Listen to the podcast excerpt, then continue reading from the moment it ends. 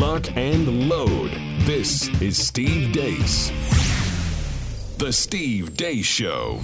And greetings. Happy Monday. Welcome to The Steve Deace Show, live and on demand here on Blaze TV, radio, and podcast. I am Steve Deace. He's Todd Erzen, and he is Aaron McIntyre. Let us know what you think about what we think via the SteveDeace.com inbox, which you can access by emailing the show, steve@stevedeace.com. You can like us on Facebook, follow us on Twitter at Steve Deace Show. Instead, try going to places that don't try censoring us. When you go to MeWe, Parler, and Gab, look for Steve Deace there, or follow me at Steve Deace Show on Getter. And then you can also get clips of the show that are free to watch and also free of censorship when you go to rumble.com/Steve Deace Show. Again, that is rumble.com/Steve Deace Show. Later on today on the show, next hour for our Monday Town Hall, I know a lot of us have been blown away by what has become of America's healthcare system since the start of COVID. The lack of empathy, the unwillingness to try stuff, to the point of we won't let you leave the hospital in some cases. How is it possible with a respiratory inflammation that for almost the full calendar year of 2020, our only protocols were if you test positive to self-isolate, and if you can't breathe, come to the hospital and we'll get you on a ventilator, maybe. And then maybe you'll one day come home from the hospital. How did this happen? How is it possible that there could be no treatments other than quote unquote vaccines that aren't? Because we had to change the definition of the term vaccine to justify these mediocre at best. That's not even counting the adverse side effects products. How? I think of my mom who, went back after she had me, got a GED, went back to college, became a nurse. She did it all clinically, ERs, hospitals, med stations, or what we call now walk-in clinics. Got into the administrative side, working for Blue Cross Blue Shield here in Des Moines, and thought HMOs just are the devil. They don't care about patients. You're just a mark. You're just a file number to them. And now she has been blown away to see the lack of humanity in her own field. How did this happen? There is a notion out there that this is in response to the panic of COVID. What if I were to tell you the exact opposite is true?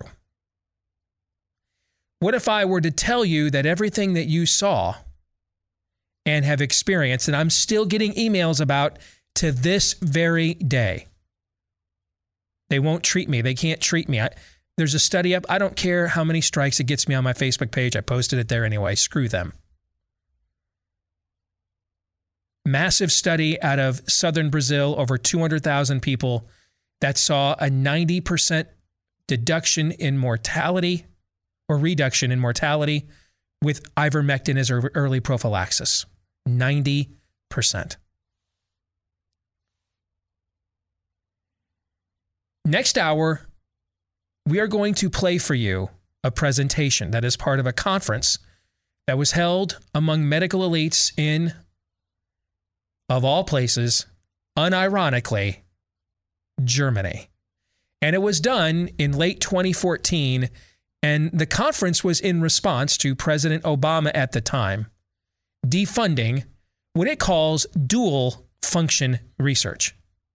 We know it today as gain-of-function research. And what you're going to see, we are only going to play the very first talk. That's all we have time for today. But what you're going to, hear, I should say, is that this habitat, this utilitarian construct where we are now lab rats for cutting-edge tech and not patients, COVID didn't create this. This was created in advance of anything like COVID coming along. Meaning, this isn't reactionary. It's preemptive. They meant to do this. I know. I found it hard to believe myself, which is why I've listened to the talk I'm going to play for you today 3 times now. And it is so cold. It is so calculating. It is so clinical. There's no Hippocratic oath. There's no empathy. It's just the matrix. You're just data. That's all you are. You're data to them. We will play that for you in real time and comment on it in real time for the entirety of next hour. You do not want to miss that. Also coming up on the show today, at the bottom of the hour, Megan Basham from Daily Wire is going to join us. She wrote a fantastic piece about what she calls Big Eva, or evangelical elites, basically either knowingly bearing false witness or signing up to be simps for the spirit of the age where COVID is concerned. This is a fantastic piece that Megan has written, and we will talk to her about that at the bottom of the hour. Also want to talk to you for a minute about our friends over at Better Spectacles. If you're in the market for new glasses, let's say you like mine, well, good news for you. You can get the same ones I have, maybe even pick out nicer ones, because now they have German-engineered Rodenstock eyewear available for mass distribution here in the United States for the very first time. This has been long considered one of the blue bloods when it comes to eyewear. Over 500 patents, and now they're mass available even for problematic prescriptions like mine, where I'm a little bit far and a little bit near. All right, so sometimes when you have that progressive lens thing going on, you got to get the dorky lenses. Not anymore. They can handle your basic prescription. They can handle your more problematic or troublesome one. Whichever you bring to the table, make sure you check out some of the best opticians in the country online when you go to betterspectacles.com/Steve. And if you do, they'll get you started with 61% off those Go Spec lenses plus free handcrafted Rodenstock frames today. BetterSpectacles.com/Steve for that offer. And now we begin, as we always do, with Aaron's rundown of what happened while we were away.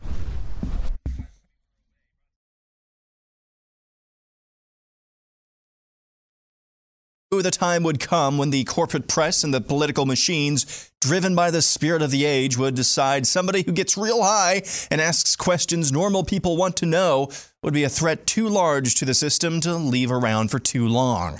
Thus, we've seen the ongoing attack on podcast superstar Joe Rogan play out over the last couple of weeks. This weekend, it hit a new level. A left-wing super PAC called Midas Touch scour old episodes of the Joe Rogan Experience. They found a handful of times years ago when Joe Rogan used the N-bomb in jokes. Naturally, Spotify responded by removing dozens of his show's episodes, most of which had nothing to do with those N-bombs, and who include guests which the system would likely deem to be dangerous spreaders of misinformation.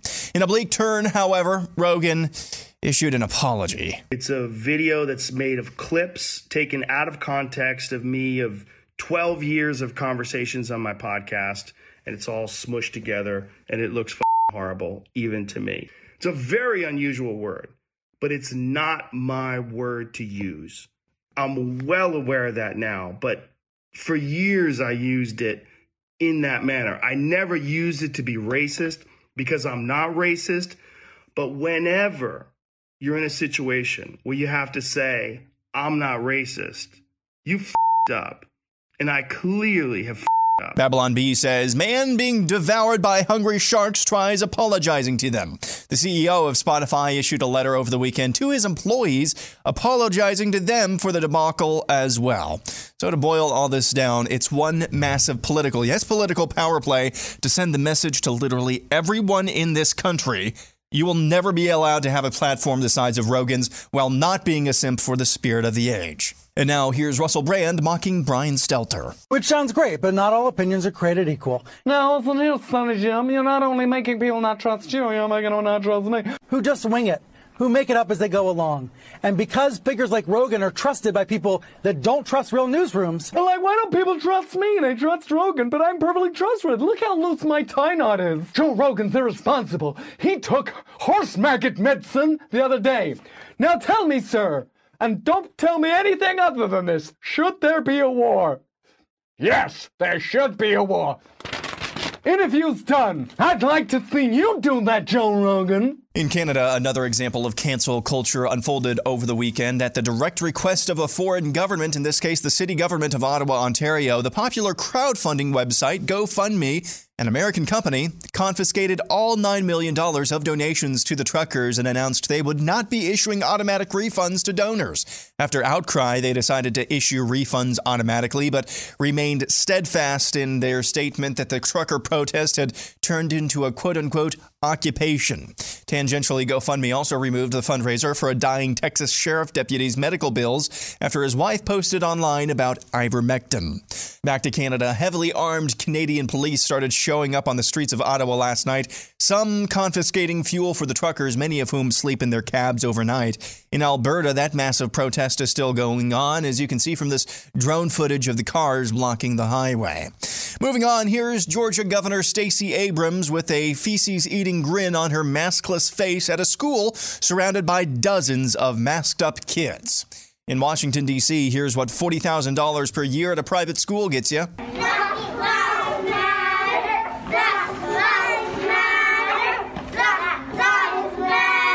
We now go to ESPN for today's Beijing talking points. Who are we to criticize China's human rights records when we have ongoing attacks by the agents of the state against unarmed citizens, and we've got assaults on the voting rights of our people of color in various states in this country? A federal judge has ruled in a final court order that the FDA and Pfizer must produce hundreds of thousands of documents over the next 6 months, some of which pertain to safety information about the COVID jabs. Both the FDA and Pfizer had been attempting to stonewall legal efforts at that transparency. And finally, creepy porn lawyer Michael Avenatti has been convicted of stealing $300,000 from his former client, porn star Stormy Daniels. All of my sexual fantasies involve handcuffs. He's Donald Trump's worst nightmare, Michael Avenatti. Joining us once again is Michael Avenatti. Let's bring in Michael Avenatti. Michael Avenatti. Michael Avenatti. Michael Avenatti, thank you very much. He's out there saving the country. Don Meacham says he may be the savior of the republic. You are something of a folk hero now. I owe Michael Avenatti an apology. I've been saying enough already, Michael. I've seen you everywhere. What do you have left to say? I was wrong, brother. You have a lot to say. I am just dying to hear what you think. These people all like you. I'm the only person right here Donald Trump fears more than Robert Miller. We think you guys are the tip of the spear that's going to take down Donald Trump. Michael Avenatti's a beast. Okay, that's true. And he's a beast. He's a beast. I hand it to her, and I hand it to Michael Avenatti. But he has a bigger calling here. That being a lawyer is minimal compared to what he's doing. No one has talked tougher directly to Donald Trump on TV than Michael Avenatti. One reason why I'm taking you seriously as a contender is because of your presence on cable news. You look at the field of Democrats right now, and Avenatti's the one who stands out. And that's what happened while we were away. Didn't Anna Navarro compare Michael Avenatti to the Holy Spirit? Yep. I believe I tweeted a reference to that clip out over the weekend. Yeah. Forgive me, but I believe God incarnate says in the scriptures there is only one unforgivable sin, right? Yeah, yeah. And do you guys remember what that is? Blaspheming the Holy Spirit. Blaspheming the Holy Spirit.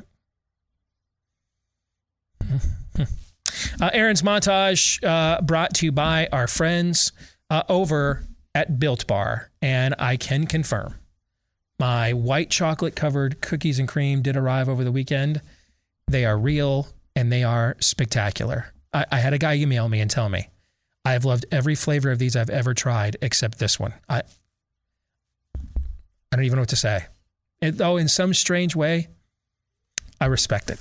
You know what I'm saying? In a dude code kind of way.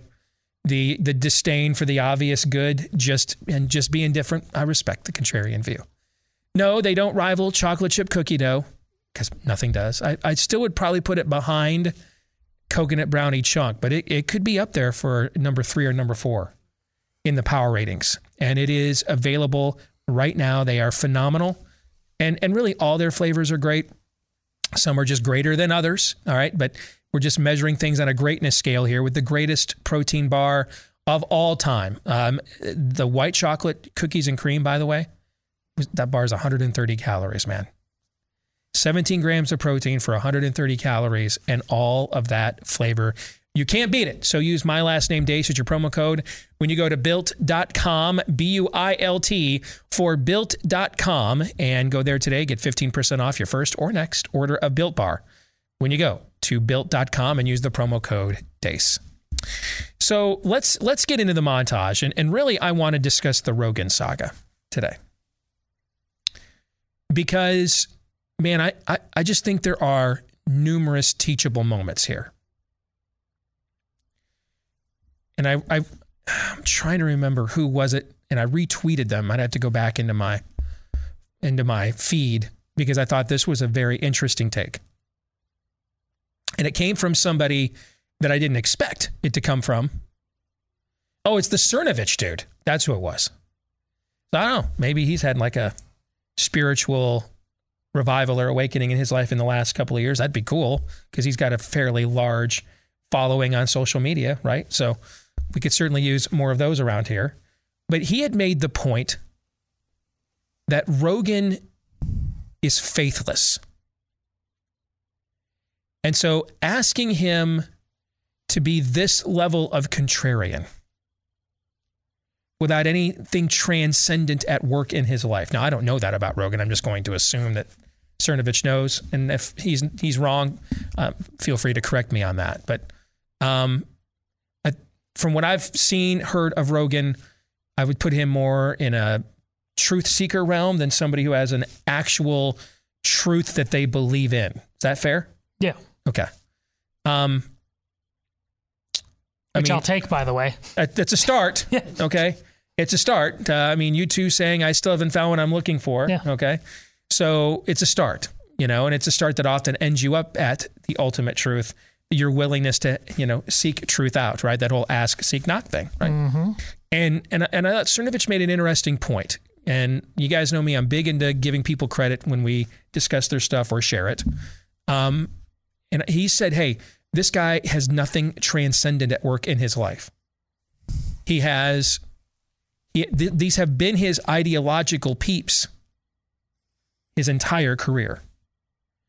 And without that level of transcendence at work in your life, to have mass segments of what you consider to be your peer group turn against you, You're in most cases, it's too much to ask someone to do the whole Joan of Arc thing in that sort of setting. By the way, what was Joan of Arc driven by? She was driven by faith. Okay. That's asking a lot of somebody that doesn't have something transcendent at work in their life as a plumb line or a cornerstone.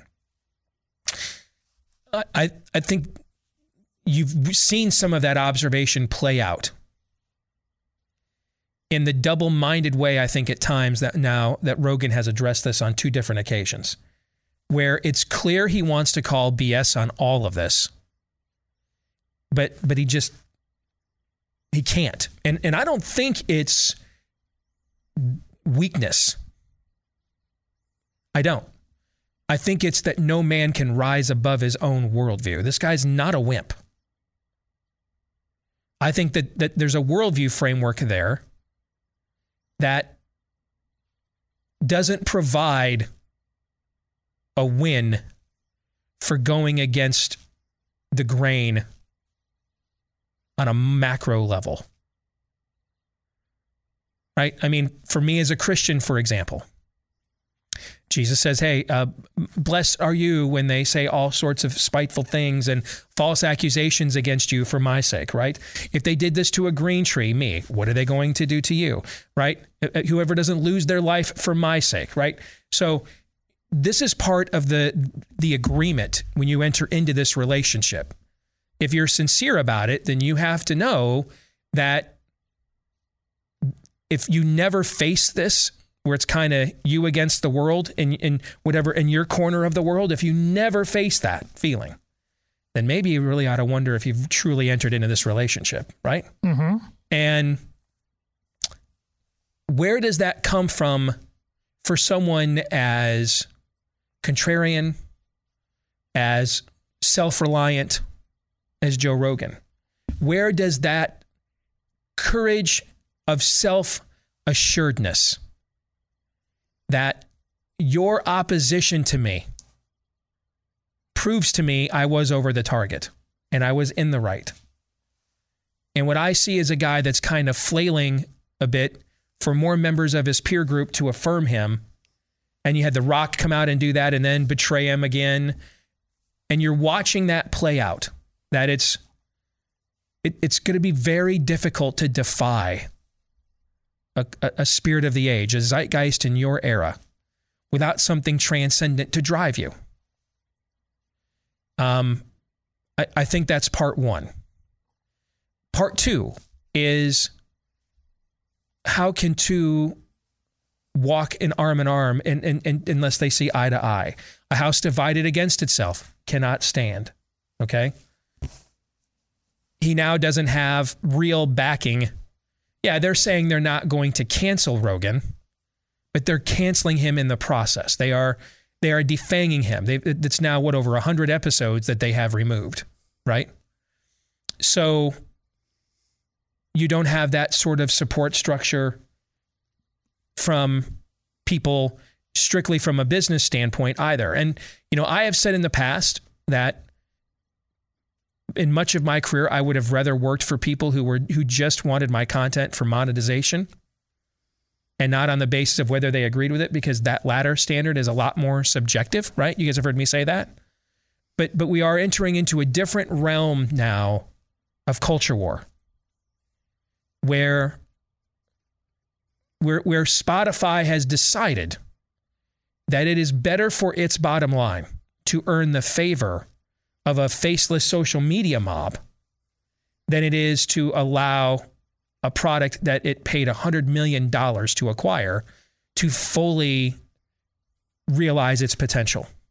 And so if we're in that level now of culture war, where even if you produce the objective standard everyone says going in that they wanted, and this is the success that everybody said going in that they wanted, and we would prefer affirmation from a faceless mob instead, well, now, again, I have to react to the reality of the world that I am in and not continue to behave as if the world that I want it to be.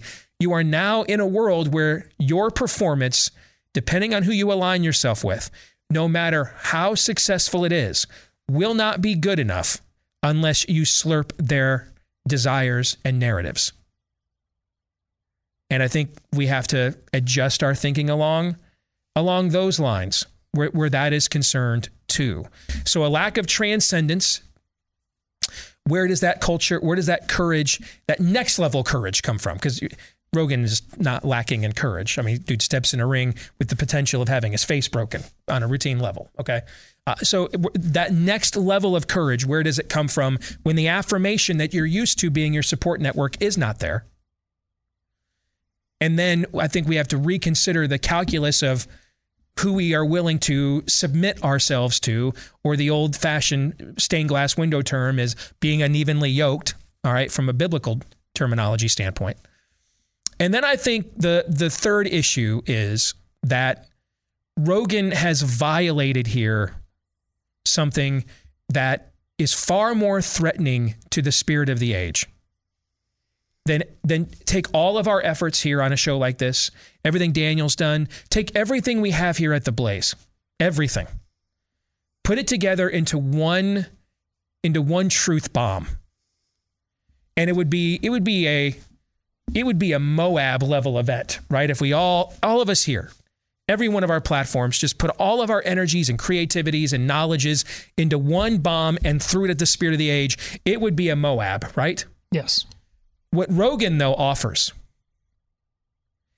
is a weapon of mass destruction that causes societal, great resets. Because he is taking some of the things that we talk about and he's removing them from the habitat that we have been relegated to. We have been relegated to a form of an intellectual ghetto, frankly. I mean, I talked about this in my 2018 book, Truth Bombs. I got called from CNN and MSNBC all the time for like 10 years. And then suddenly they stopped calling me. And then one day out of the blue, CNN called me because they saw that I tweeted criticism of Trump's filleting of the butcher of Pyongyang. Do you think that they were like, oh, yeah, hey, there's that Steve Deace? No, they looked at all the rest of my takes where I liked what Trump was doing. And suddenly they're not interested in that. They're interested in furthering a narrative. See what I'm saying? Yes. Okay. And you can see that by the fact that they're hiring Jonah Goldberg now. Okay, but what Rogan did is he blew up their narratives in ways none of us on the right, none of us are. Think of the biggest platforms on the right. My buddy Bongino, Shapiro, those are probably the two biggest. Beck would be, those are the three biggest platforms we probably have collectively on the right. Yeah. When you look at book sales, digital, over-the-air, radio, when you look at the diversification of those portfolios, those are the three biggest platforms we have on the right, right? What Rogan did was threaten them at a level that all three of those platforms, even if they coordinated together, could not threaten them at. Why? Because Dan Bongino didn't create Rumble, guys, because he thought YouTube had substandard technology. They created Rumble because they knew they were going to get relegated to the intellectual ghetto and they needed an alternative. See what I'm saying? Mm-hmm. Okay. Same thing. That's why Getter was created. That's why Parler was created. That's why we were created. What Rogan has done is reached an audience that we could never reach. A segment of people that would never tune us in because of certain kinds of political branding. And open them up to the idea that there was objective truth out there to be found. Now, sometimes, man, they look for it, at Roswell and Area 51. And sometimes they look for it with marijuana and its accoutrements. But it was all under the guise of guys just kind of hanging around trying to figure out what's BS and what's not. Finally, our colleague Jason Whitlock, I think, has a brilliant analysis of this. In that he says that in our society for a long time, it was agreed that comedians and clergy could say things to us that would not be acceptable in other venues. Because a couple of places, and comedians would say it with irreverence, clergy would say it with reverence. But there had to be a couple of spaces where we could be confronted as on a civilization level, on a cultural level with our own BS. And those were the two venues that permission was granted. And it is no coincidence now, and Rogan comes out of the comedy world, by the way, it is no coincidence now they're trying to rein that in. They are threatening the church on a legal level for doing that. And they're threatening the culture they're threatening the comedy world on a social media cultural acceptance level so that no one has permission outside of our intellectual ghetto on the right where we are cordoned off. No one within the mainstream has permission to step into that mainstream and say, I got to call BS on that. Thoughts? Well, that was a tour de force. There's so much there, but I will simply say this. This is once again an issue where our comfort blinds us to doing what is necessary. Joe Rogan made a lot of money, and he deserved it, for stepping in and offering this kind of product. But that level of comfort that money brought him is currently blinding him to that these apologies, trying to be a nice guy, is meaningful to anybody. This is a civil war. We are in the full Orwell. The courage that he needs to find isn't because, he's an MAA fighter in terms of his talk radio motifs, but he needs to find the courage to have the eyes to see and ears to hear that this isn't Hollywood anymore. This is a war, and your apologies are immaterial. You either win or you lose. That's it.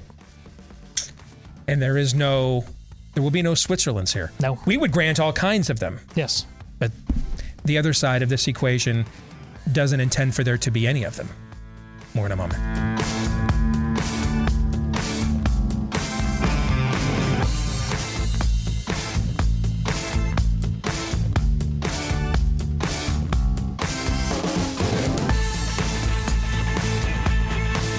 Parents have a fundamental right to direct the upbringing of their children, but this is a right that is under attack from government schools and teachers' unions hell-bent on indoctrination. Many schools have enacted policies that Allow minor students to change their name or their pronouns at school without parental consent. Some schools have treated students differently based on race, compelling students to affirm and support ideas contrary to the values that they're being raised with at home.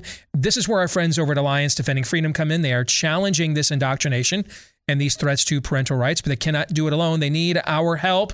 Preserving a Parental Rights Project for the future of our children. And that's why it is vital that you support that project at Alliance Defending Freedom. They represent all of their clients pro bono, which means, though, they need tax-deductible funding from people like us. We donated to ADF last year when they got off the schneid and got involved in the fight against COVID stand and jabs. And so wouldn't ask you to do anything that I wouldn't do when it comes to supporting an organization. ADFlegal.org/Steve is where you can make a tax-deductible donation in order to protect and defend parental rights. ADFlegal.org/Steve. Again, that's ADFlegal.org/Steve. Well, she's back for a second time because she has written a second fantastic piece. Her name is Megan Basham. She's with the Daily Wire. And Megan, it's good to have you back here with us on Blaze TV, radio, and podcast. How are you? I'm doing well. It's good to be here, Steve. Thanks for having me. You bet. So you have written a piece. We have played some curious clips on this show in the past with Ed Stetzer over at the Billy Graham Association, and what can only be described as slobbering over Francis Collins, formerly of the National Institutes of Health, who was, supposedly our Christian representative within the elite science academies.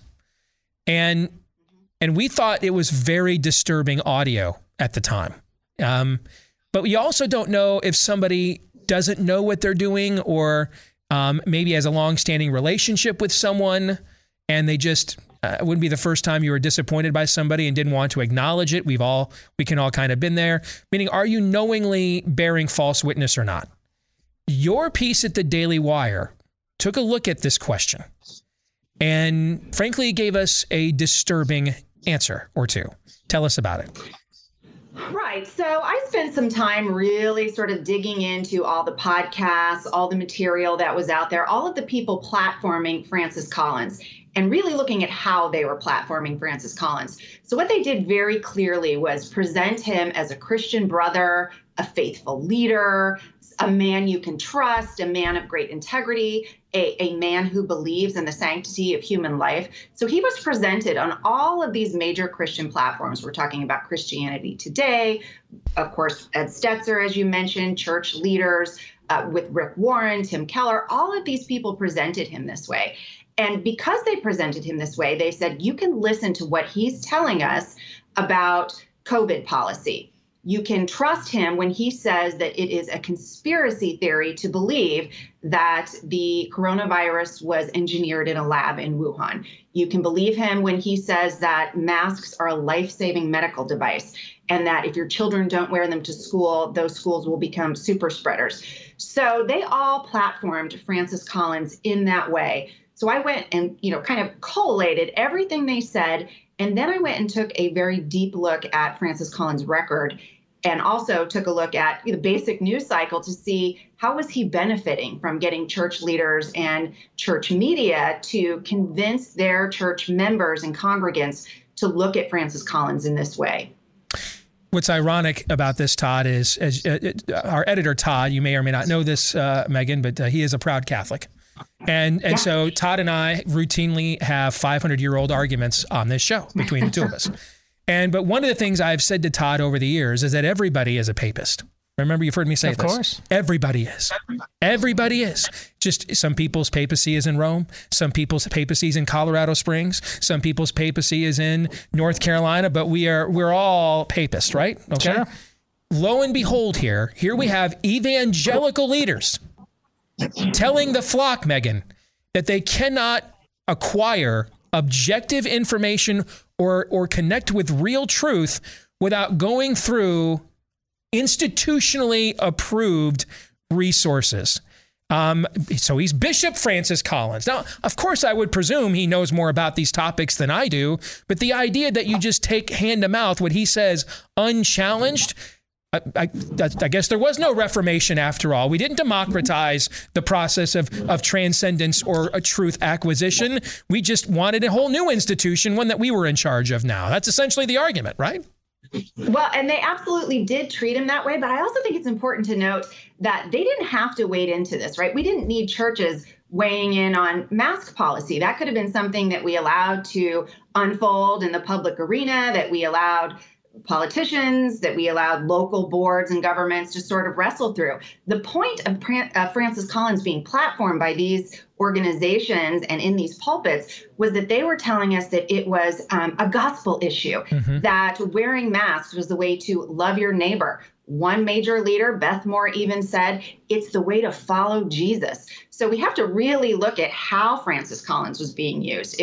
He very specifically said, I exhort you pastors to talk to your church members about this. So he was going out and doing this, saying, you know, I kind of openly saying, I want to use you as propaganda platforms because you have a captive audience in your churches. So he was doing that. And of course, the whole time that he's dismissing things like the lab leak theory as conspiracy theory, we now know that he may have been covering some things up. I mean, we're looking at these leaked emails now between he and Dr. Fauci showing that they may have been deflecting because they may have been funding. So the issue has gotten really complicated, and it is really sad that churches are now tied into that and that they helped further a potentially false narrative to cover up some government tracks. That's sort of appalling. But then even more appalling is when you look at Francis Collins's record. So he was platformed as a Christian brother, man of integrity. David French called him a national treasure, a man who believes in the sanctity of human life. Well, then when you look at his record, you find he is none of those things. I'm not questioning his salvation, but I am saying a Bible-believing Christian would have a very hard time aligning their beliefs with Francis Collins's public policies and what he has said he believes in. He believes in fetal tissue research. He has argued for it. He has directed record-level funding towards it. He funded grants that allow the University of Pittsburgh to harvest organs from full-term babies, to graft infant scalps onto lab rats. He funded a new initiative, and he was very proud of this. He put out a new sexual and gender minority initiative that he put his name to. It's not like he can say, I didn't know. He's got a letter in which he declares himself an ally and an advocate. And that initiative directed a grant toward research that gives opposite-sex hormones to children as young as 8 and mastectomies to girls as young as 13. Ugh.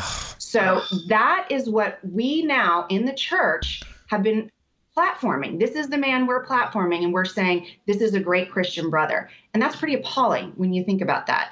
And so I wrote this piece, and what I can tell you is that I called all of the men listed in that piece, and I tried to talk to them about, did you know about this when you platformed Francis Collins? What is your response to this? Do you stand by your statements that he's a man of integrity, a national treasure? Not one of them, not Keller, not David French, not Rick Warren, not N.T. Wright, not Russell Moore, not Ed Stetzer. None of them would talk to me. What's the benign, innocent explanation for that?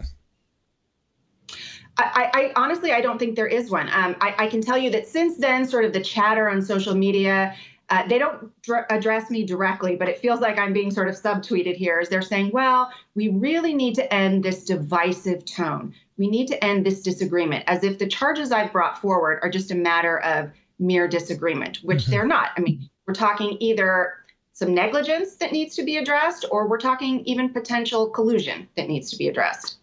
You had an opportunity to interview Francis Collins last week, correct? I did. So we had an interview scheduled, coincidentally, right after my essay came out. A marketing group, a PR company that has worked with his firm, his organization that he founded 10 years ago, BioLogos, contacted me and said, would you like to do an interview, a Zoom interview with Francis Collins? And of course I said, well, sure I would. Yes, please. So I signed up for the interview and spent some time reading through their press materials and crafting questions. And I arrived at my appointed interview time on Zoom. I sat there and 5 minutes went by and I checked in with the PR people and they said, oh, we're just running a little late. Okay, 10 minutes go by. Should I truncate my question? Should I streamline? Are we still good? No, we're good. 15 minutes go by and click, I get a canceled notice on my Zoom meeting form there. So the next thing I know, I'm texting the PR people and they said, first they wouldn't answer me. Then I left some messages and finally they got back to me and said, well, Dr. Collins was concerned that you would not stick to the topic at hand, and he has to have federal clearance to talk about certain subjects. So we had to cancel the interview, which doesn't wash. I mean, look, I've interviewed lots of people before who are in positions where they cannot talk about something during the interview. And it's very easy to say, I'm so sorry, I'm not at liberty to discuss that. What I can tell you is this other thing, or I could talk about this subject. So that was something that he certainly could have done in the interview. So I'm not sure what to say other than he completely dodged me. All of the people I referenced in the article have dodged me. And now they're trying to pretend that this is just a matter of tone and disagreement. Where does this go from here, do you think? Well, for my reporting, I'm looking into some things. Eric Erickson, conservative radio host, put out an essay saying that he spoke, now he didn't say who he spoke to, but he said he spoke to some people and that the matter is more complex and nuanced than he thought at first, and that perhaps Francis Collins did not know about some of this funding. So I'm digging a little bit now to see, okay, let's see what we can pin down about who knew what when.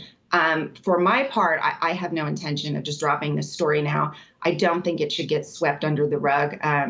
I sort of see the play being run, which is delay and stall and try to frame it as something different. And for my part, I have no intention of letting that happen. Megan Basham over at the Daily Wire, finish the race, okay? I will. Get to the finish line on this. You're doing phenomenal work. God bless you. All right. Take care. Thank you. And thank you for having me, Steve. It's great to be here to talk about it. You bet. Take care. You're doing great work. Thanks for the work you're doing. There is no innocent, benign explanations for any of this. There is no nuance. Everyone in hell cried out for nuance. There is no nuance. Hey, Eve, about that tree, I know God said not to eat the fruit. It's a little bit more complex and nuanced than that. Yeah, yeah. I mean, so Jesus is the only way? I mean, what about all these other religions or all these other traditions? What? You got to have a little bit more of a nuanced view than that, right? I mean, it could be that, you know, God just sacrificed his only son as a way, put him through a torturous death, and then provided other opportunities where you could do things that don't require nearly that level of sacrifice in order to see your sins atoned for. I mean, it's more of a nuanced position than that. Say I show up to work 2 minutes before the show starts every single day. I don't get any of my job done other than pushing buttons, if I'm even doing that correctly. I'm generally sloppy in appearance. I'm just overall a drag on the show. You confront me about that sometime, Steve. And what's your reaction if I say, hey, let's end this division here, okay? It's really important that we're united in the body. What would you respond if I said that? There isn't any division because it's my show. So there isn't any division. That's what I would say. So the expectations are pretty clear. There isn't any division. If you have an issue with the standards we have on the show, you're welcome to have any of those opinions you would like.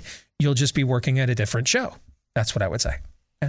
The providential timing of what we discussed out in this entire first hour is just perfection, because Rogan has to go because he believes in a world where we talk about stuff at the highest levels. Everybody, Socratic dialogue, answer questions. And we just found out that there's a bunch of people, and she named off a bunch of names. Some are scientists, some are thinkers, journalists, what have you. Their fundamental belief is that they don't owe you an answer for anything. Your job is to kneel to them. That's exactly right. And it doesn't matter whether it's these church leaders in the church sphere or public health leaders or political leaders or media leaders.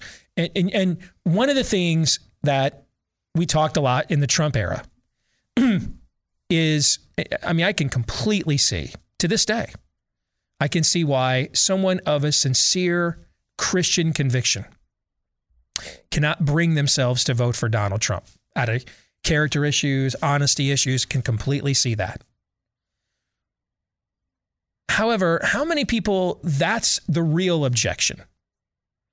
And then for how many people is that a false objection because they want to use him as the excuse to move everything to the left, right? Our colleague Ali Stuckey points this out all the time with, every time Biden does something nuts, crazy, evangelicals for Biden, you must be happy, right? This is, but it's a nice tone, the tone. Mm-hmm. Actually, Biden's tone isn't even good anymore. But this is the fallacy of all these arguments. So for people like Tim Keller and Beth Moore and these people, was it real concern about Trumpist ideology infiltrating the church so that, hey, we can all become gaslighters now because that's what the devil does to us, right? That's a legit concern. We've expressed it on this show, right? Mm-hmm. Or was it an excuse because we've got a new brand of gaslighting for that ass? We got a new brand of gaslighting that we actually, the pigs have realized 4 legs are good, 2 legs are bad, but after a while, 4 legs are good, but 2 legs be even better, as we're the ones prancing around the farmer's house now. Most of the time, the vast majority of the time, it is the latter. That the issues with tone, whether that's a generic reference or a specific one to somebody like Trump, it is a ruse. It is a false objection, and it is done to disarm you in order to move you to heterodoxy or to liberalism or some other form of spirit of the age ideology. That's really what it's all about, is those things. Because the list of people that hold on to their orthodoxy while still complaining about the antics of others is un poquito. The list of people who move left while complaining about the antics of others is gi-frickin-normous. Hour 2 is next.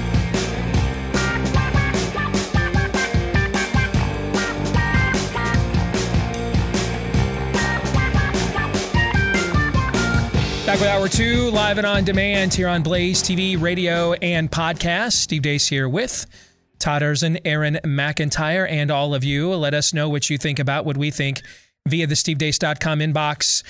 Look for me, Steve Deace, on Facebook, MeWe, Parler, and Gab, at Steve Deace Show, on Twitter and Getter. Look for clips of the show that you can watch, which are free to watch and then free of censorship when you go to rumble.com/Steve Deace Show. And the last name is DEACE. Those of you that are podcast listeners, thank you so much for being a huge part of this show's growth and success. Please, if you have yet to do so, leave us a 5-star review and or hit follow or subscribe, whichever applies to whichever podcast platform you prefer. And thanks to all of you, so many that have done those things for us already. You're helping our show to grow, so please continue doing exactly that. I told you over Christmas that I got a unique gift from my mom this year from our friends at Paint Your Life, that I went back and got the oldest photo I had of my mom and I together. I'm maybe 2 at the most, which means she's not even 18. And this picture's pretty worn, going back to the mid-70s now. And I gave it to our friends over at Paint Your Life to see what they could do with it in repainting, or recreating via a painting, that photo. And it was absolutely amazing what they did. It completely blew my mom away. Well, yet more holidays now are coming up, more opportunities to celebrate those moments that matter most, to hold on to them forever. These things look fantastic. It's possible to get your portrait done in as little as 2 weeks. Perfect birthday, anniversary, wedding gift, whatever you're looking for. If you want to go see samples of this work yourself, you can do that at paintyourlife.com. Or if you just want to say, you know what, man, I've seen enough. I got to get in on this. It's a very unique gift, and they do fantastic work. Text Steve to 64,000. All right, you can text Steve to 64,000. Get 20% off your painting and free shipping when you go that route. All right, 20% off and free shipping. And that's when you text the word Steve, my first name, to 64,000. I promise you, they do absolutely fantastic work. So let's get to our Monday Town Hall. And we have just a tremendous support structure to this show, whether it's so many of you in the audience, people that we work with here at the Blaze that are constantly tipping us off to things. We're not omniscient. We're not omnipresent. We can't know everything. We can't be everywhere, right? And at some point in time, even I've got to deflect my brain from this and do other stuff to stop myself from going insane. And so many of the best things we've done on this show over the years has been things that other people have tipped us off to that we were not aware of. We're going to get into that here in just a second, because I think a lot of us have been flabbergasted to see what has become of American medicine, Western medicine, really, that we're going to deny transplants to people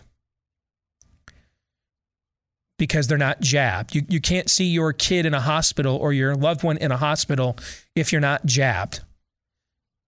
And at the same time that the jab manufacturers tell you that their jab no longer works to stop anybody from getting infected with these viruses. That's why they're going to try to put out new variant-specific jabs. You would think that that would mean, oh, okay, well, it's a therapeutic then.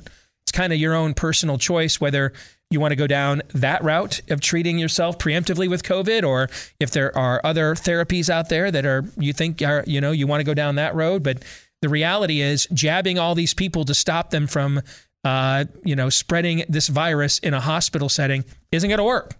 Not going to work. So there's really no point to continuing this divisive, right? Except that's not what we've seen, is it?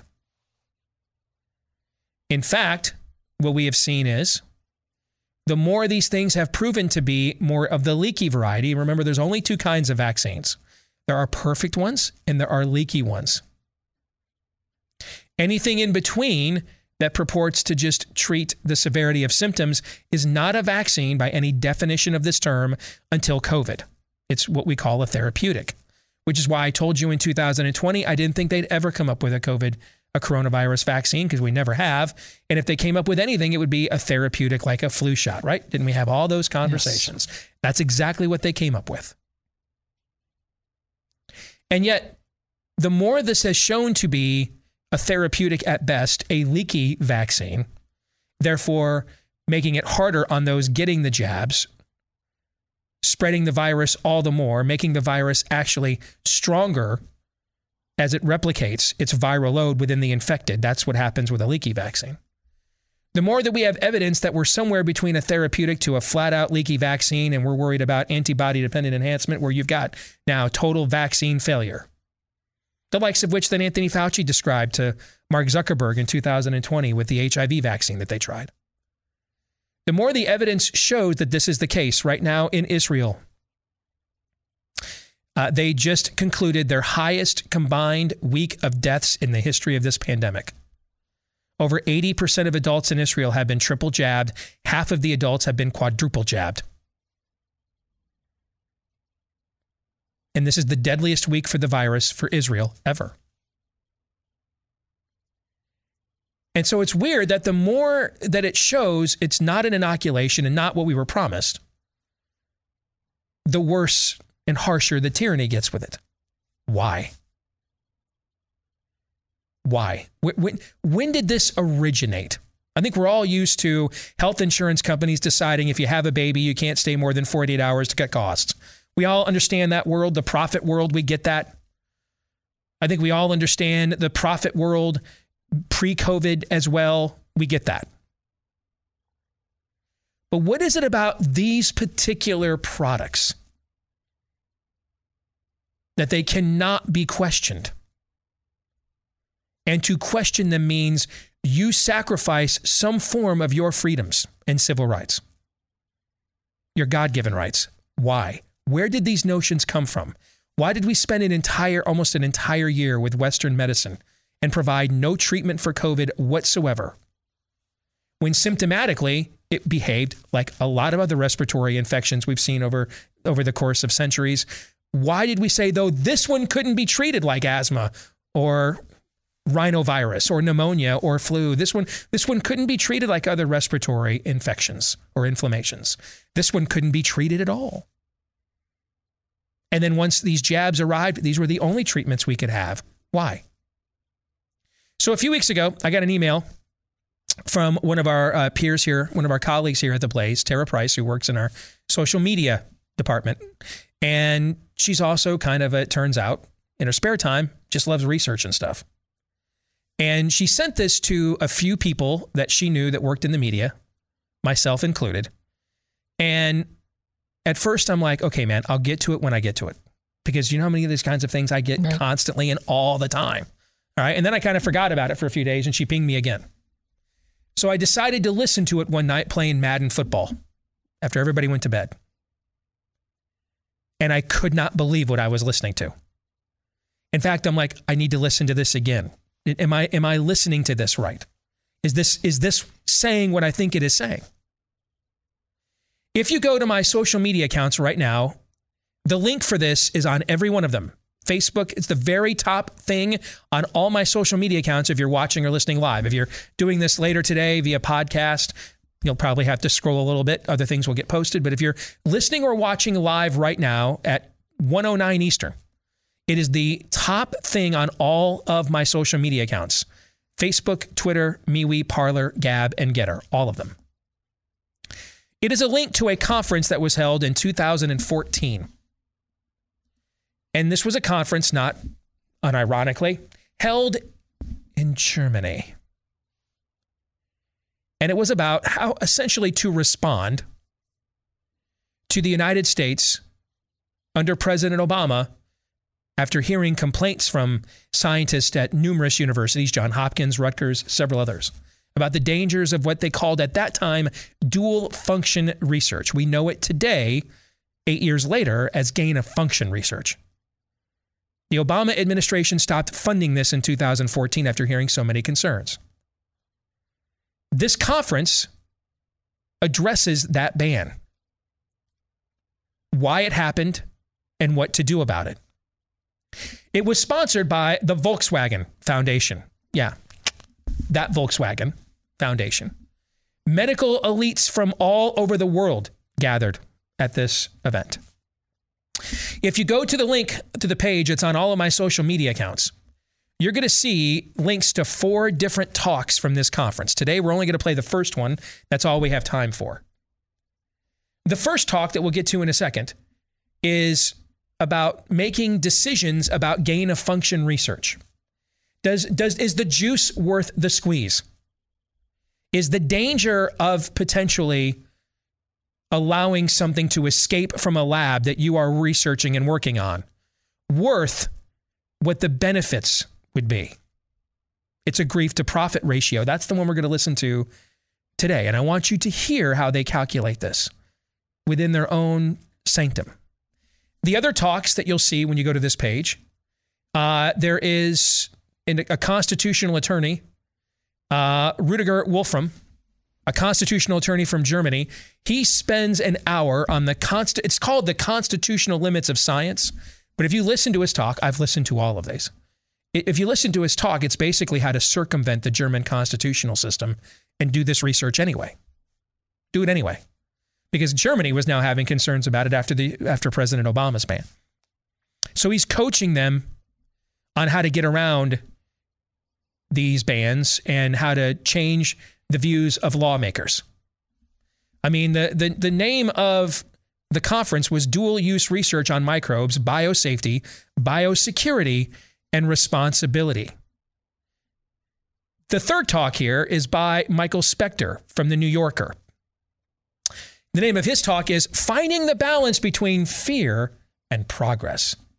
He compares gain-of-function research to a hammer in his talk.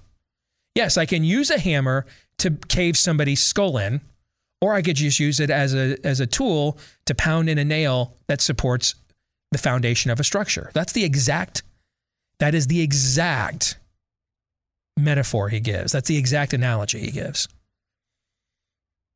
In his talk, he also decries the increasingly growing right-wing Charles Schumer. I'm not making this up. That's right out of his talk. His native Senator Charles Schumer is becoming increasingly right-wing because only right-wingers could think it's a real bad idea to weaponize deadly viruses for research in a lab.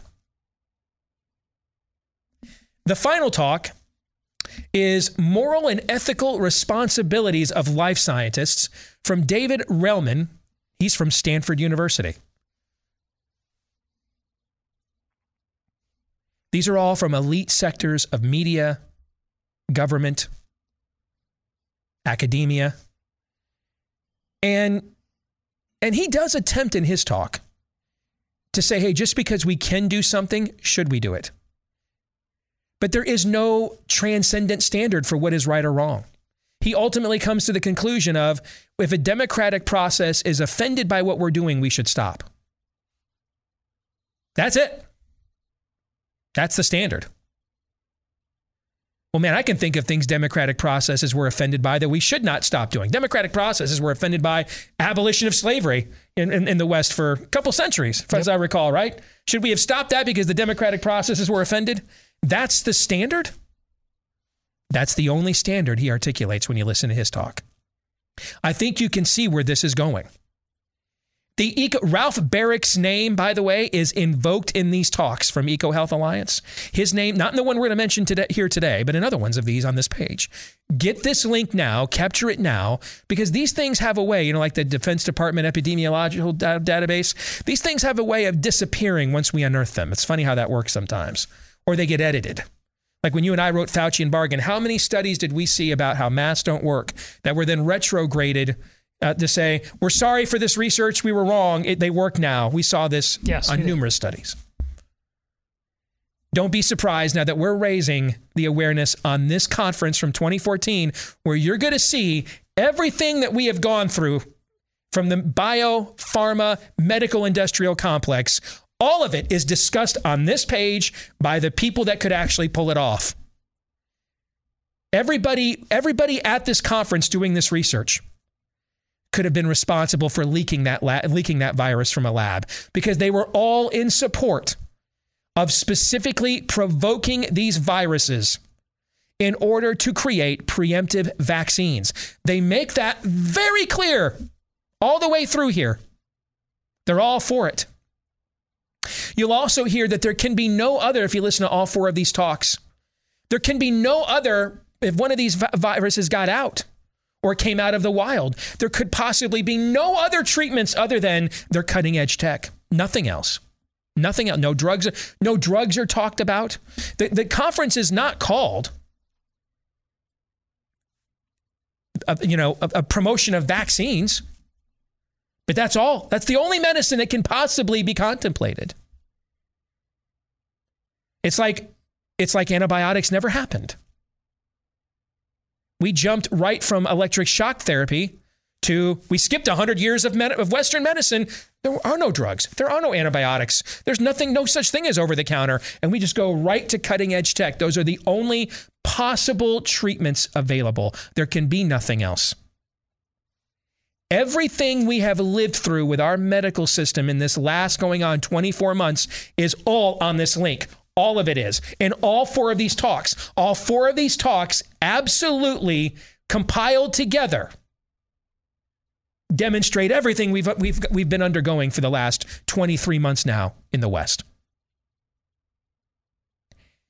So with that as a lead-in, I want you to hear the introduction from the Volkswagen Foundation as well.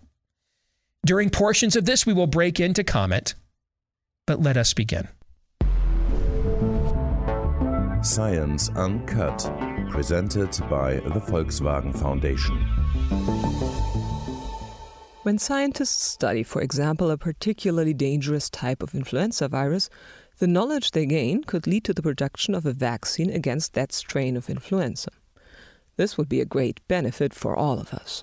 Their research could, however, at the very same time, also provide them with knowledge of how to turn the virus into a powerful biological weapon. A terrible risk. Freeze it right there. What did she just say? When scientists look to study very serious influenza viruses for the purposes of creating a vaccine for it, the knowledge they acquire could also lead to creating super viruses, essentially.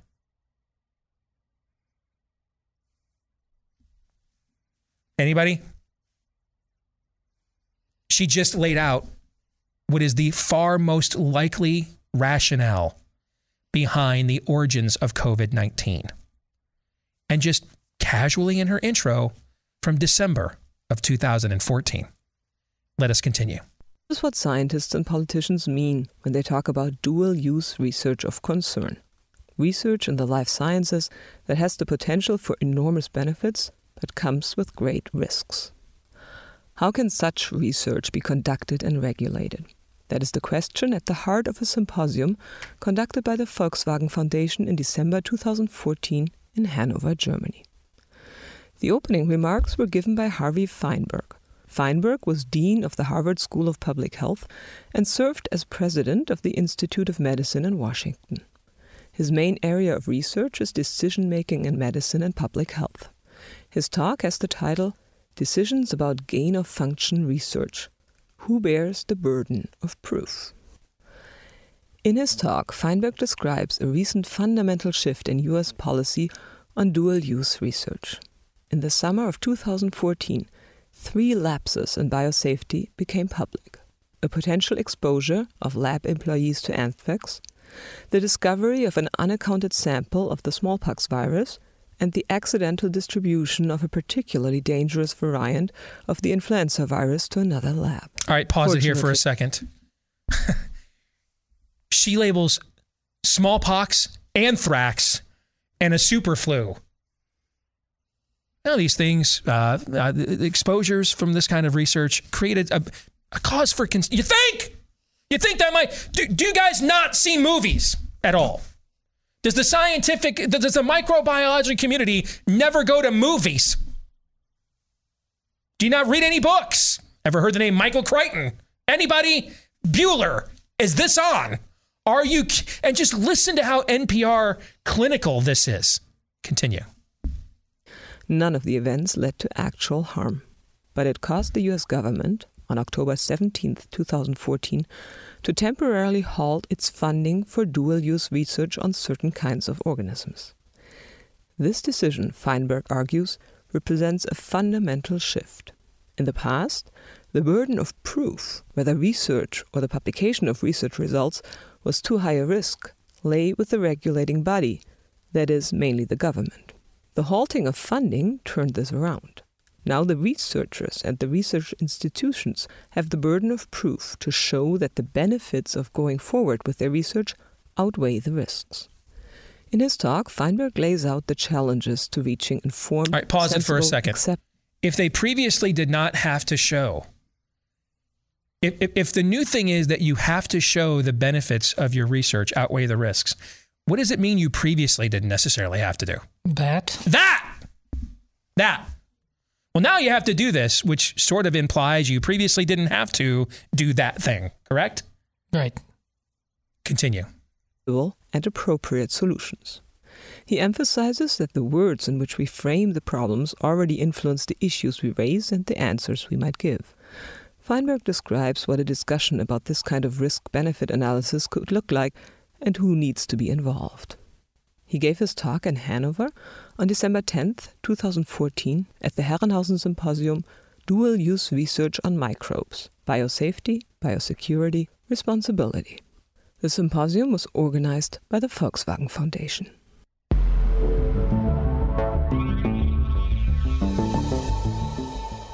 In my opening remarks, I wanted to share with you a perspective on the current state of development in the debates about dual-use research or gain-of-function research or research with pathogens of pandemic potential, depending on how you describe the problem.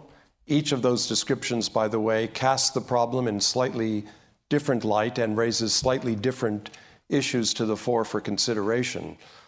But after reviewing briefly where we are at the moment in the United States, I want to touch upon 4 special issues of concern to me about how we will go about reaching sensible, informed, acceptable, and appropriate solutions to the problems that we are jointly facing.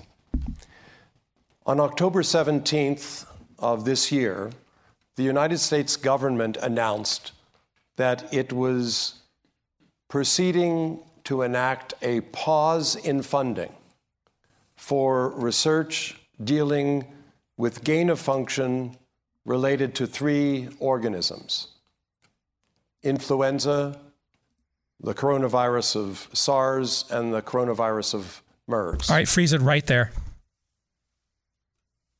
The coronavirus of SARS and the coronavirus of MERS. That is the exact research that our medical intelligentsia was doing in Wuhan, China. They were attempting to create a preemptive vaccine for the next SARS and MERS level event. Now, what the Chinese motivations were, who knows? But that's what Francis Collins and Ralph Barrick and EcoHealth Alliance and Anthony Fauci, that's what their motivations, or at least stated motivations, were. And here it is right out in the open, Mr. Fineberg from Harvard University. Right out in the open. They weren't even hiding this. Continue. That decision was accompanied by a description of a process that would be undertaken in the United States to attempt to resolve unanswered questions about the means by which one could go forward in this research. Specifically, the announcement charged a group called the NSABB, the National Science Advisory Board for Biosecurity in the United States, to make formal recommendations in the course of time about the policy and practice that should be pursued. And in association with that mandate to the NSABB, the government said that it would authorize a parallel process in the national academies under the aegis of the National Research Council, which was to bring together experts and the public to discuss elements of benefit and risk, and specifically to advise on how to proceed with what is called a, quote, objective and rigorous, unquote, examination of the benefits and risks associated with this research. All right, pause it here for a second. So Mr. Fineberg from Harvard University says, hey, the point of this pause, or one of the points of this pause, was so there could be a public conversation about whether the juice is worth the squeeze here. Do you guys remember any kind of public conversation about this at all? No. Had you heard the term gain of function until sometime late in 2020? No, and then if you brought it up, you'd get canceled. Yes. I don't recall having any kind of dialogue about this. You don't? No. I don't recall even knowing anything about any of this. I remember when we first found out that it was, I mean, obvious the timing of this. It's the Obama pause. Who knew about this? Mm-hmm.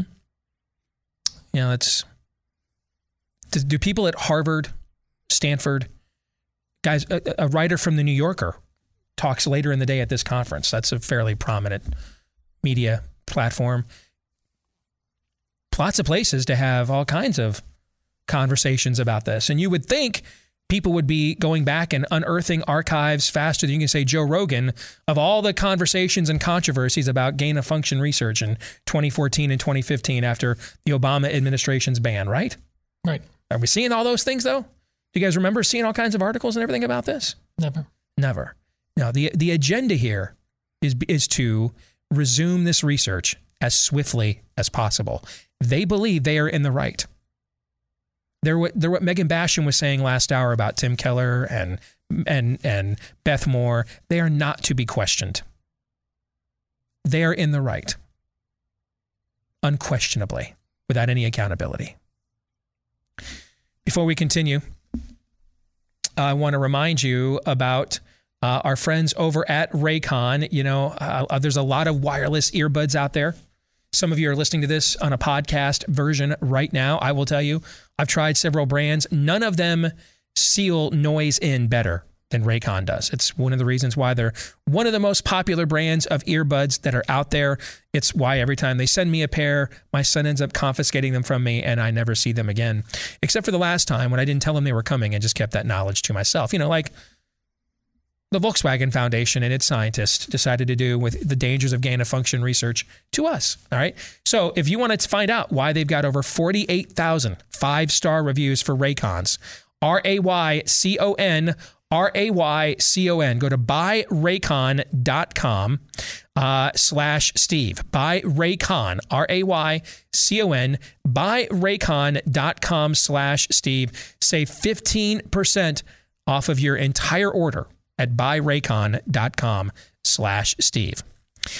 We will probably end up having to carry some of this into the overtime today, so you can get to the end of this recording. All right. So if you are a Blaze TV subscriber, we're going to record that for you right after we get done with today's show at blazetv.com /Deace. It'll be close next segment. It'll be close. But my guess is we'll have to finish this in the overtime. So blazetv.com /Deace is where you'll be able to watch that later today. And that's also where you can go right now to become a Blaze TV subscriber at a discounted rate, just $10 a month right now at blazetv.com /Deace. Any quick thoughts before this break, and then we'll resume when we return? Well, this guy is, he sounds like the kind of person who we have just come to rely on, because, were we just talking about tone? His tone's great. Tone's great. Yeah, very measured, very professional. Tone's great. The content is damn chilling. Tone is, but the tone's good, so I guess it's all good, right? The tone's good, so it doesn't matter how chilling the content actually is. Not so much. All right, we'll come back. You'll hear more of that chilling content, but well-toned. Next.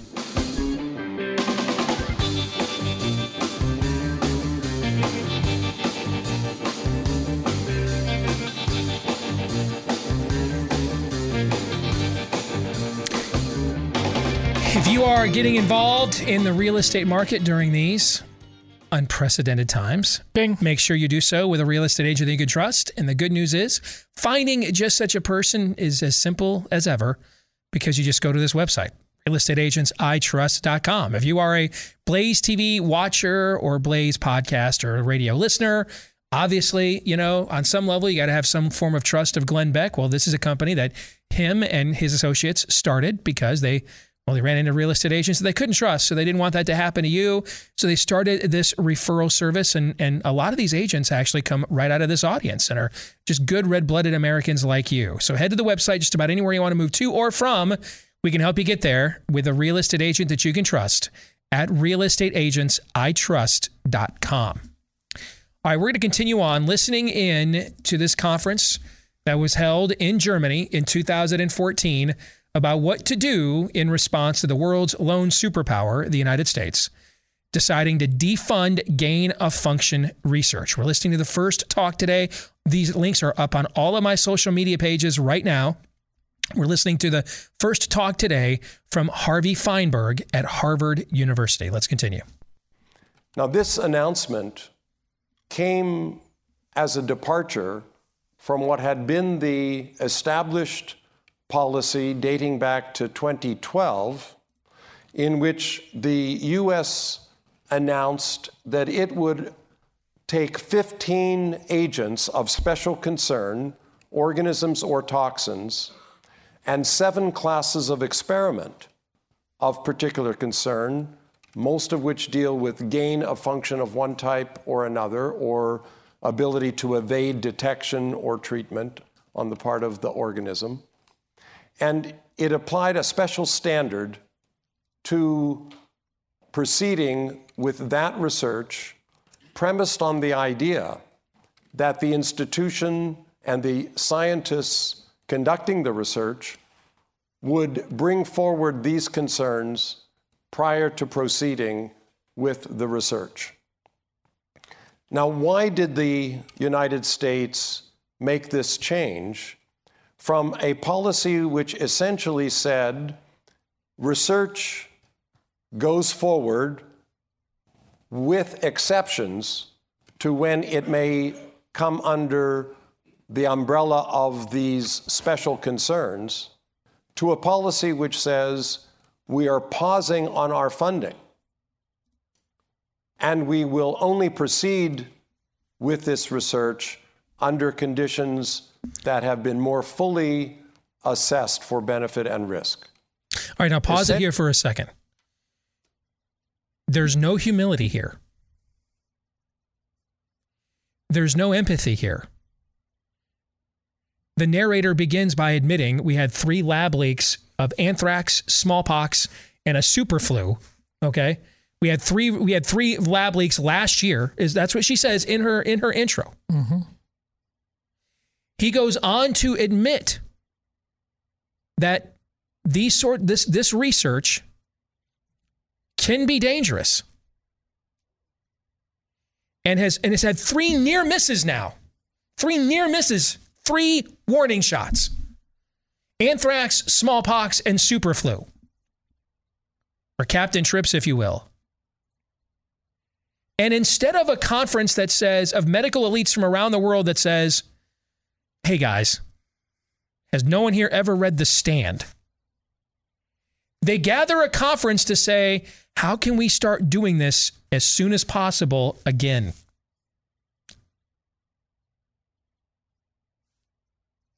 That is an institution that is rotten at its core, that is lost at its core.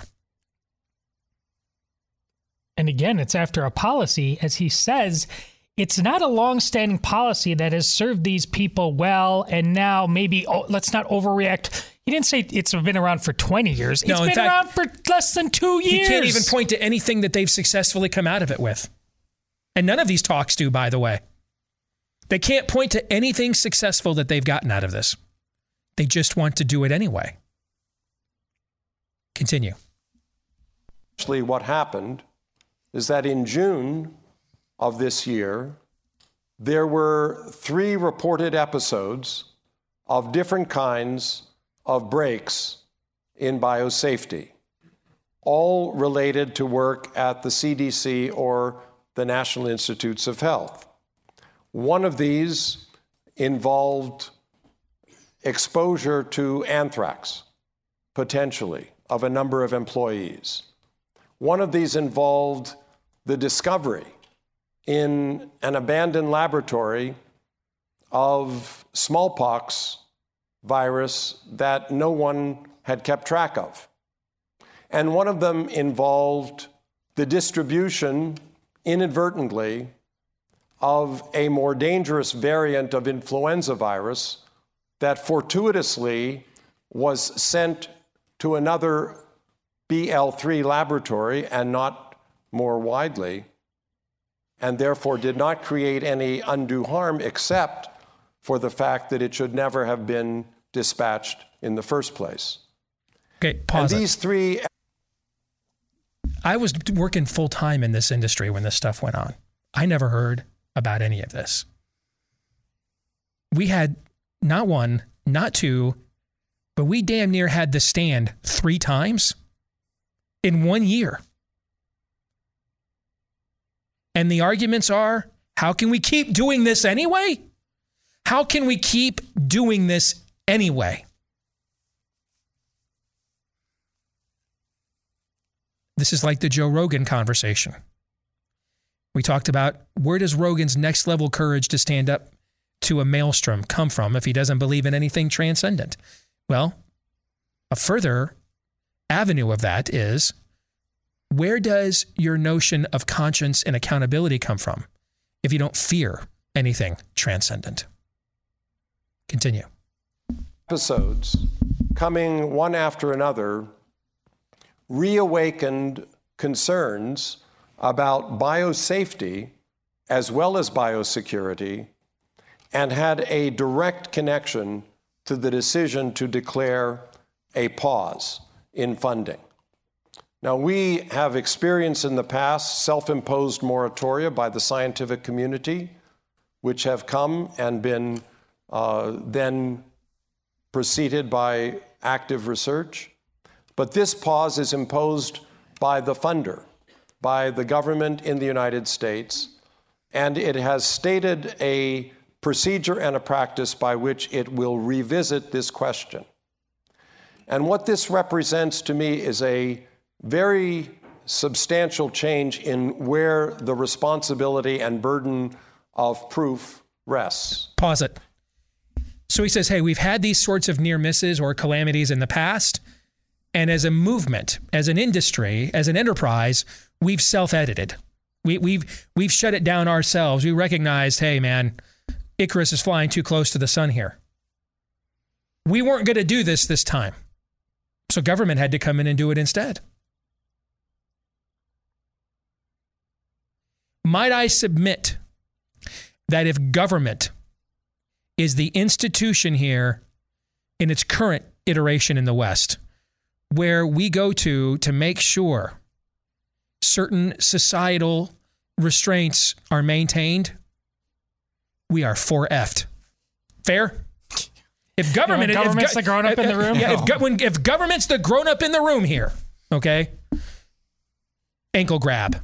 Assume the position. It's damn fortunate that this hasn't happened yet. It didn't happen before 2020. It hasn't happened numerous times since. Sounds like the loud in public schools. Nice. Let's continue.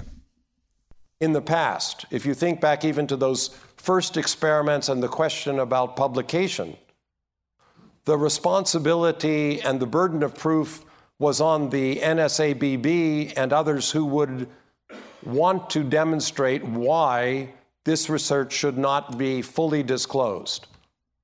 And in fact, in the course of time, as everyone here is well aware, the research was fully disclosed after some back and forth.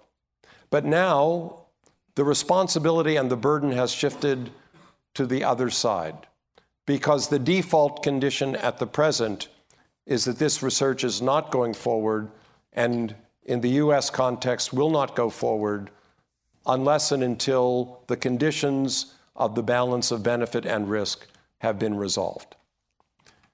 I hope and I expect that in the course of these several days... Did you want to pause it there? Absolutely, yeah. Notwithstanding what we just said about the government and being rightly effed, there's another side of what he's saying, because we're talking about, we're so used to the government being poorly run and terrible at its job. Yeah. But ultimately, the government is there to represent who? We, the people. And what's clearly stated there is that instead of us just being the experts and trusted to be the experts, now the people are going to tell us, the experts, when it's okay. And let's face it, haven't we learned how much they hate that? Yeah. You don't tell us, we tell you. Mm-hmm. That's what's in there. Mm-hmm. And I still, after listening to this the second time, I can't tell, because of this guy's tone, how much he thinks there's a legitimate issue to be worked through. And maybe because you've listened to all of them, Steve, you can... If you listen to them in context... Yeah, you'll see that the goal here is to resume this research. No matter what. And no matter what, but as safely and responsibly and swiftly as possible. Yes, that is the goal, to resume this research. The goal of this conference is to continue it. Yes. But just the obvious implied in all of it. Just remember, this is just another example of the experts, the establishment, versus the people, or versus the Joe Rogans, the ones who want to ask questions. That's here underlying all of this. Thank you. Many of the same kinds of questions, considerations, and arguments that need to be incorporated into those deliberations, as well as deliberations that are going on here in Germany, in other parts of Europe, and indeed around the world. And that is why one of the reasons I believe this gathering has so much timely salience. Immediately after this, as has been alluded, a gathering will take place in Washington, the first of the meetings of the National Research Council called to play its part in the U.S. process. And this brings me to the first of four challenges that I want to set forth. How can we establish and implement a deliberative process that is appropriate, inclusive, and fair in reaching determinations of how to go forward with this research, under what conditions. That answers your question right there. And look how we're being seduced by progressive language in there to get it back at check. Mm-hmm. Fair, inclusive, correct. The same words that everybody bought into and thinking we could all just get along. Amazing. Yep. There are many relevant and appropriate participants in these discussions. They include, of course, the scientists who conduct research on gain of function and closely related scientific research. They also include the larger scientific community and professional societies. They certainly include the institutions that house, support, and sponsor this research. They include the funding agencies, whether public or private, who would undertake to fund this research. They include regulatory bodies at different levels in governments who have a responsibility for public safety. They include political leaders who oversee all of the processes that we're discussing. And very importantly, they include the public at large, because decisions that are taken about risk and benefit balance that have not adequately incorporated the views, understanding, and agreement of the larger body politic are going to have problems going forward. So I just want to get in here. Sorry, Tom. Yeah, no, go. Before we end here. The sciences for my entire life, and really for the last century plus, the undergirding worldview of the sciences is what? It's atheistic, Darwinian, capital E, evolution. When I talk about tone, the entire tone of what I understand of this conference and his tone so far, it's clear there is a complex at work here. When you start from the worldview of Darwinian, capital E, evolution, I have no idea what Harvey Fineberg's faith background is here, but it's clear if you ascend to that level of the sciences, you accept in your heart on some level that Darwinian evolution that begins with survival of the fittest. I'm here to tell you, everybody who starts there, everybody who starts with the Darwinian evolutionist worldview ends up believing in God. That happens in one of three ways. One, you recognize God is who he is, and you are who you are, and that is not God.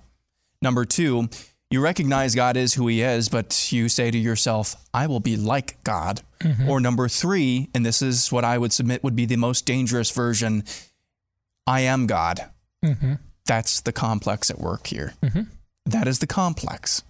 You always end up believing in God if you start from a worldview of Darwinian evolution, because you believe in science. And you believe, like the T-shirt that those two ridiculous doctors were wearing last week in that viral video, science, like magic, but real. There's a God complex going on here, and it is rife. There's no accountability. There's not even a thought to the underlings. It's our will be done. That's the message of this conference. It was literally weeks ago, the Obama administration canceled the funding of this, and they put this conference together about how we can go right back to it after not one, not two, but three scary new misses or near misses, and not of the light variety, anthrax, smallpox, one of the worst killers in human history, and a super flu. And they got right back up on that horse again. Malthusian ethics always follows Darwinianism. We always go to the descent of man, and we're going to go that next in the overtime. For the rest of you, we'll see you there tomorrow. John 3:17.